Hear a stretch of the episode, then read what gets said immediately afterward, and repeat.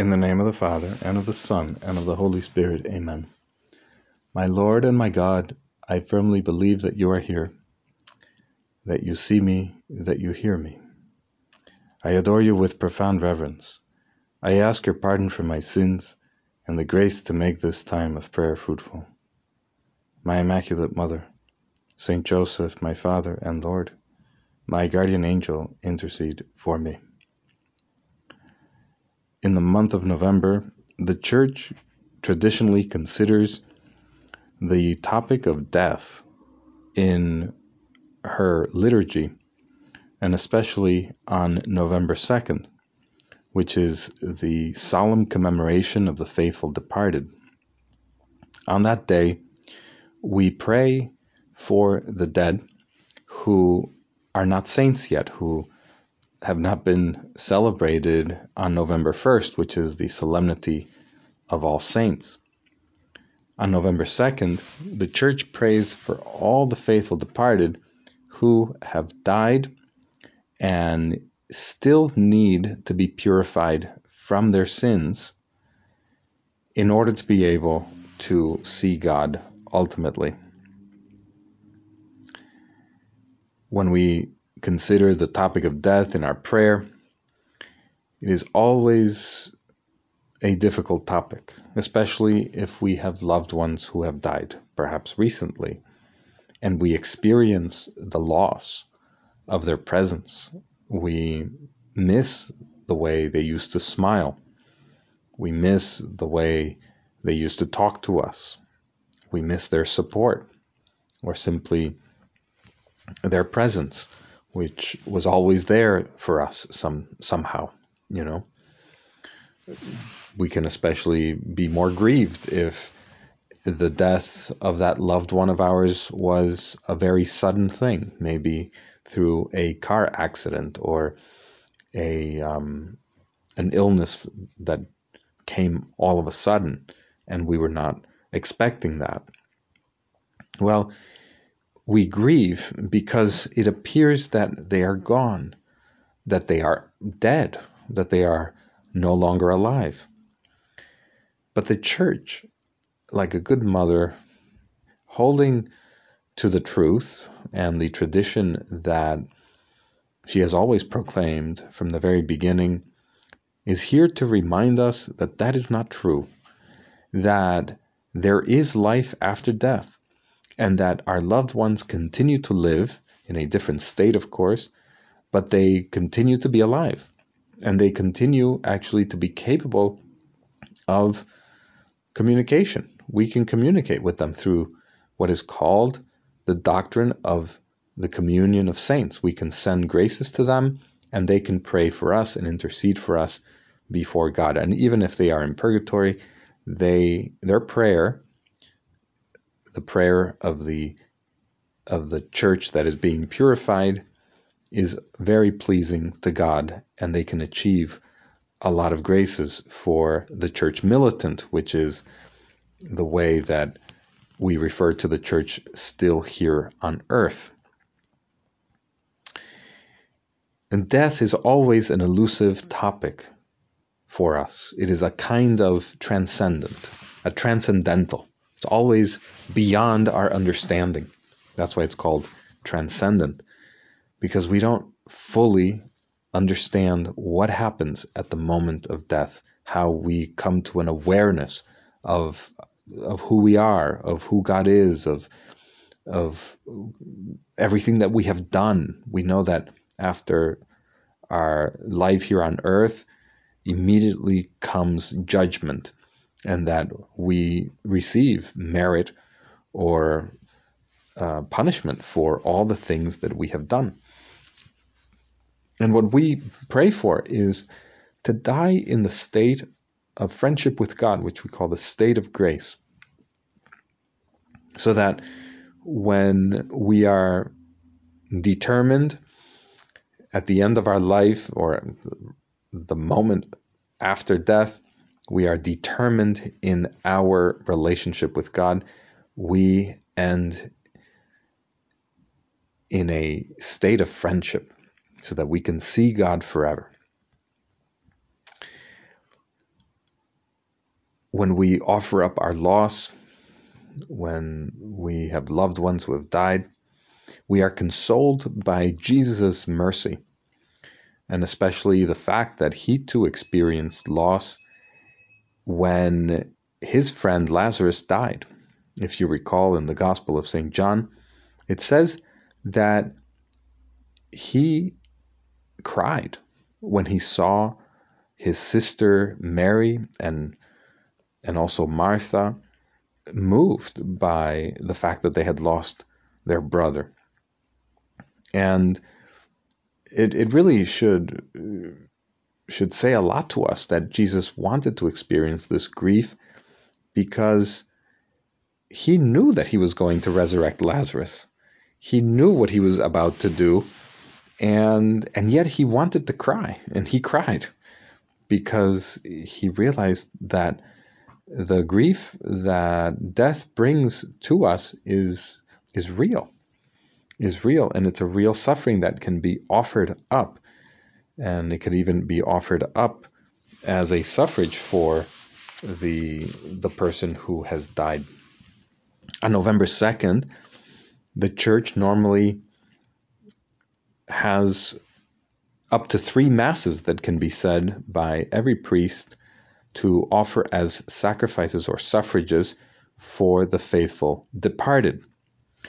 And traditionally, also, many Catholics and Christians visit the grave sites of their loved ones. And that is a, a really good practice because the, the grave site of someone who has been baptized, the, the body of that of that brother or sister of ours in the faith is somehow holy. It has been touched by God. God lived in that body since their baptism in grace and even, I would say, sacramentally if they received our Lord in the Holy Eucharist. You know, and you might say, well, what about what about ashes? What if we don't know where the gravesite is and maybe the ashes were spread in the ocean or in a river or something like that. The church has always believed that God is not limited, right, uh, in resurrecting someone uh, who has been, uh, whose body has been uh, reduced to ashes through cremation, as long as we do so not out of a an atheistic reason, right? So it is um, it is not a problem for our faith to have ashes, and it is not a problem for God to actually resurrect someone from the ashes that have been that that, that have been spread. Maybe we don't know where their grave is. It doesn't matter. God is all powerful, and God doesn't need anything, right? Um, like a a full uncorrupt body or something like that in order to resurrect it.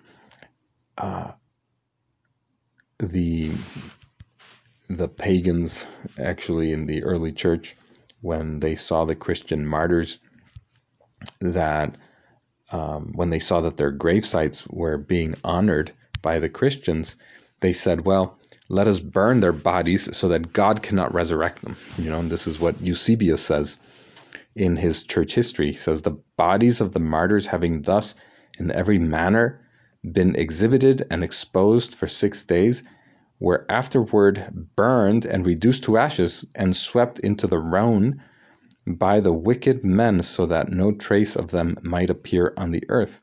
And this they did as if able to conquer God and prevent their new birth, that, as they said, they may have no hope in, of a resurrection, through trust in which they bring us to this foreign and new religion and despise terrible things and are ready even to go to death with joy. Now let us see if they will rise again and if their God is able to help them and to deliver them out of our hands. So you can see that um, Eusebius gives witness of the pagans trying to destroy the hope of the resurrection by reducing the bodies of the martyrs to ashes and spreading them all over so that God cannot resurrect. But has that done anything to God? No. And God will resurrect all those martyrs whose ashes have been spread because the resurrection is a different kind of life. It is not a, a resurrecting into this life again. You know, it is not about continuing to live forever in time, but rather about a, a, a new order of existence. And St. Paul tries to um, understand this by giving us an analogy of the seed. He says, do you, do you understand how the tree comes out? How, how all that is contained in the seed? Well, no, we see the seed, but we don't understand how all the tree is contained within the seed. So the same thing, you know, when the seed of our body is buried, it be, at the resurrection it becomes this tree that we never expected would be coming out of this little tiny seed. It's just a different kind of existence. And so this is what gives us hope that we we will live with God and we will live a life of God.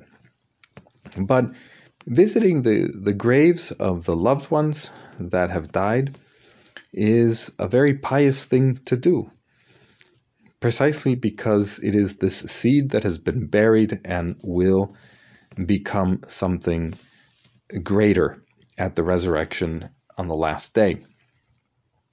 Also, through the communion of saints, we know that we can still, I would even say, talk to our loved ones or ask them for favors or, or ask them to intercede for us, you know, or even say I'm sorry to them in case we have not been able to say I'm sorry and and in case we have left unfinished business, so to speak, before they died and we were not able to see them and say goodbye to them or or apologize for something we did to them in this life, well, we can still apologize even after they have died. And this gives us a lot of consolation because it eases our guilt you know, in not having said, I'm sorry, or not having been able to say, I'm sorry, or not having been ready to say, I'm sorry, even when they died. The church also offers sacrifices, which we call suffrages. And these suffrages mainly come through the our participation in the life of Christ. It's really Christ who is who is praying and and redeeming them and sending them graces. And we are the instruments of Christ. And that's why the best suffrage is really the mass. A lot of people sometimes have a problem with the doctrine of purgatory in that we believe through our faith. And especially in um, in Protestant circles people perhaps don't accept this state of purification after death. And and yet we believe as Catholics that what is revealed in the second book of Maccabees is is really uh, uh, is really true. You know, when Judas uh, Maccabeus he was um, he and his men went to uh, take up the bodies of of soldiers that had fallen and they were going to bring them back to their kinsmen in the sepulchres of their forefathers.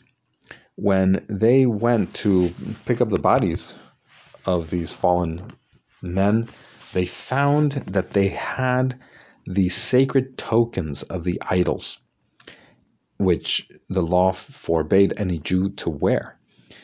And it's the scripture says in the second book of Maccabees, and it became clear to all that this was why these men had fallen. And so, what does Judas do? He actually says that they are to offer sacrifices for them so that their sin might be forgiven, even after death.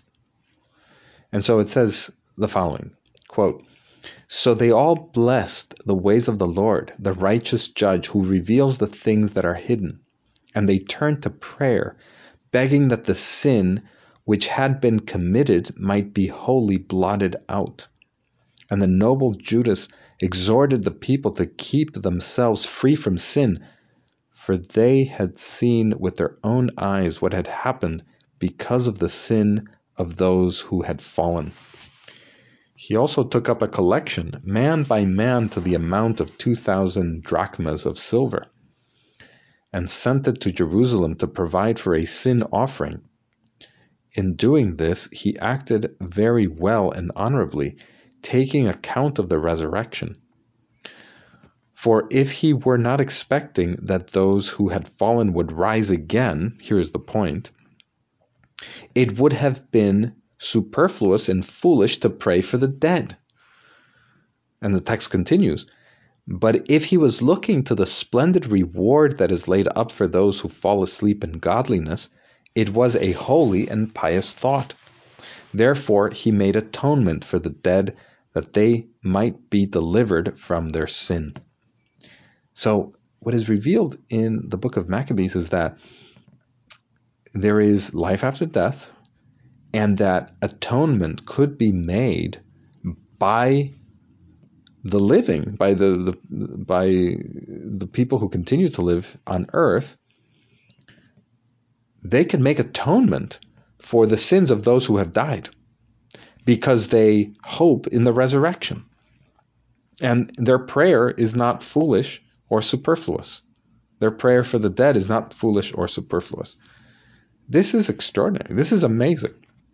Because that means that we too can do the same for our loved ones. And the best thing we can do is that. Because, you know, in purgatory, everything is clear.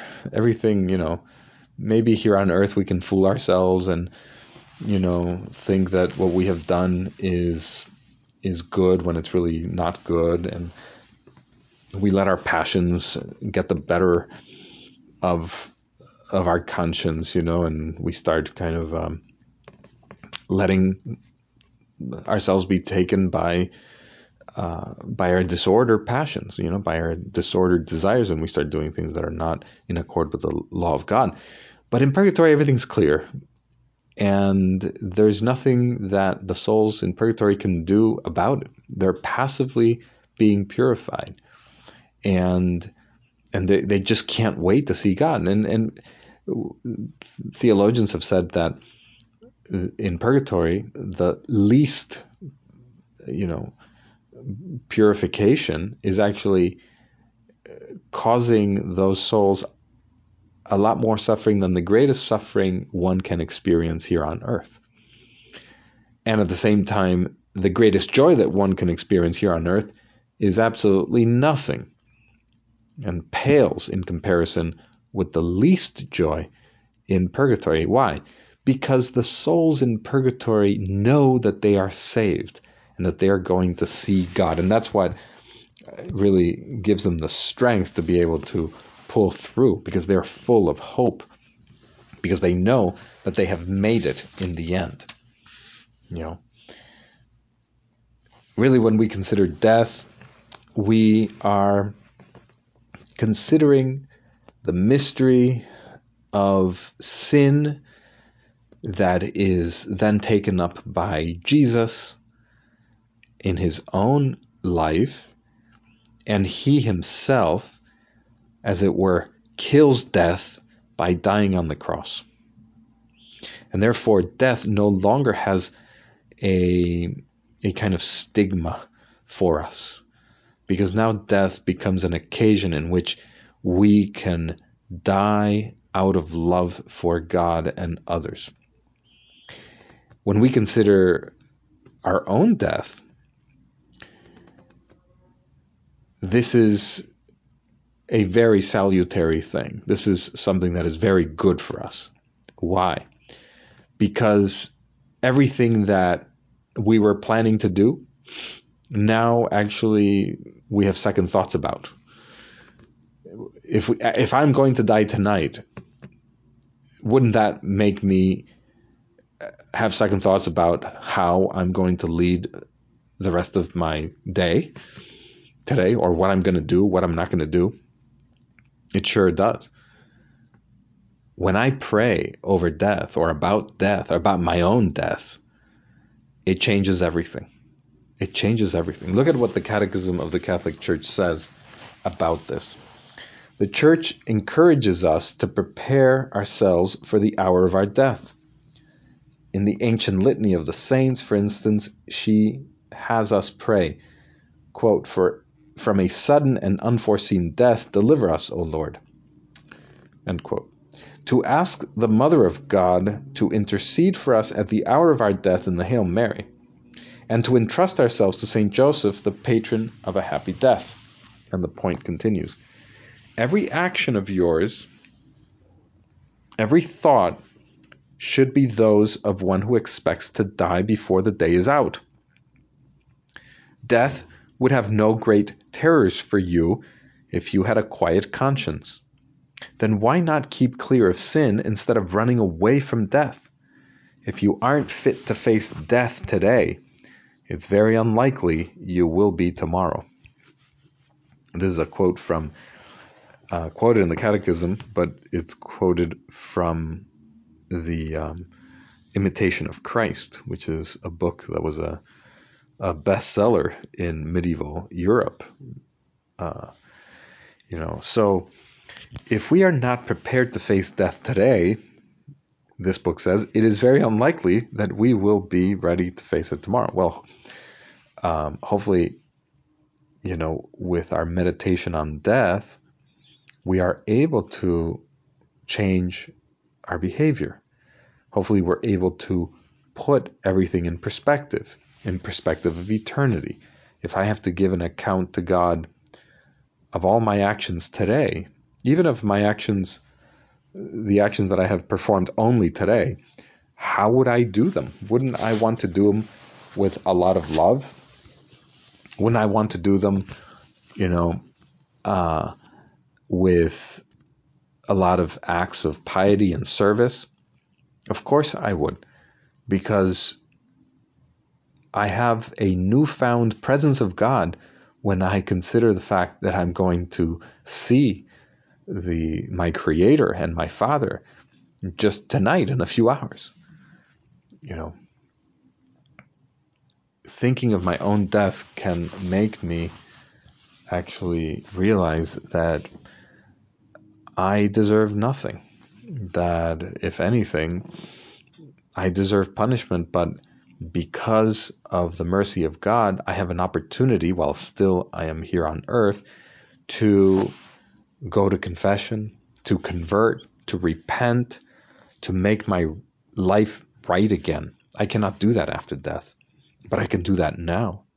I can take advantage of the time I have now in order to love, because it, that is really the only reason that is worthwhile doing anything for ultimately. You know, I don't know if you remember the uh, the work by Dickens called the Christmas Carol, a Christmas Carol. You know, you have Scrooge is he's just worried about how much money he's making and he doesn't really care about other people. But when he considers the consequences of all his sins and of all his his um, lackluster behavior towards others and and towards God, you know, in the past, in the present, and in the future, he changes course. He has enough humility to say, "I have, I have been, I have been very selfish," and he realizes that the greatest joy, the greatest meaning that he can have in in the time that he has left is to be generous, to love, and to serve. So, this is the best thing we can do. And that way, you know, when we reach the end of our life, as it says in the Catechism, Our Lady will be there present because we have told her many, many times in the Hail Mary, pray for us now and at the hour of our death. Amen. You know, we if we have told our mother that many times, how could we not expect her to be there, especially if you know we are sorry for all the evil we have done and of all the selfishness we have given into. You know, it doesn't matter.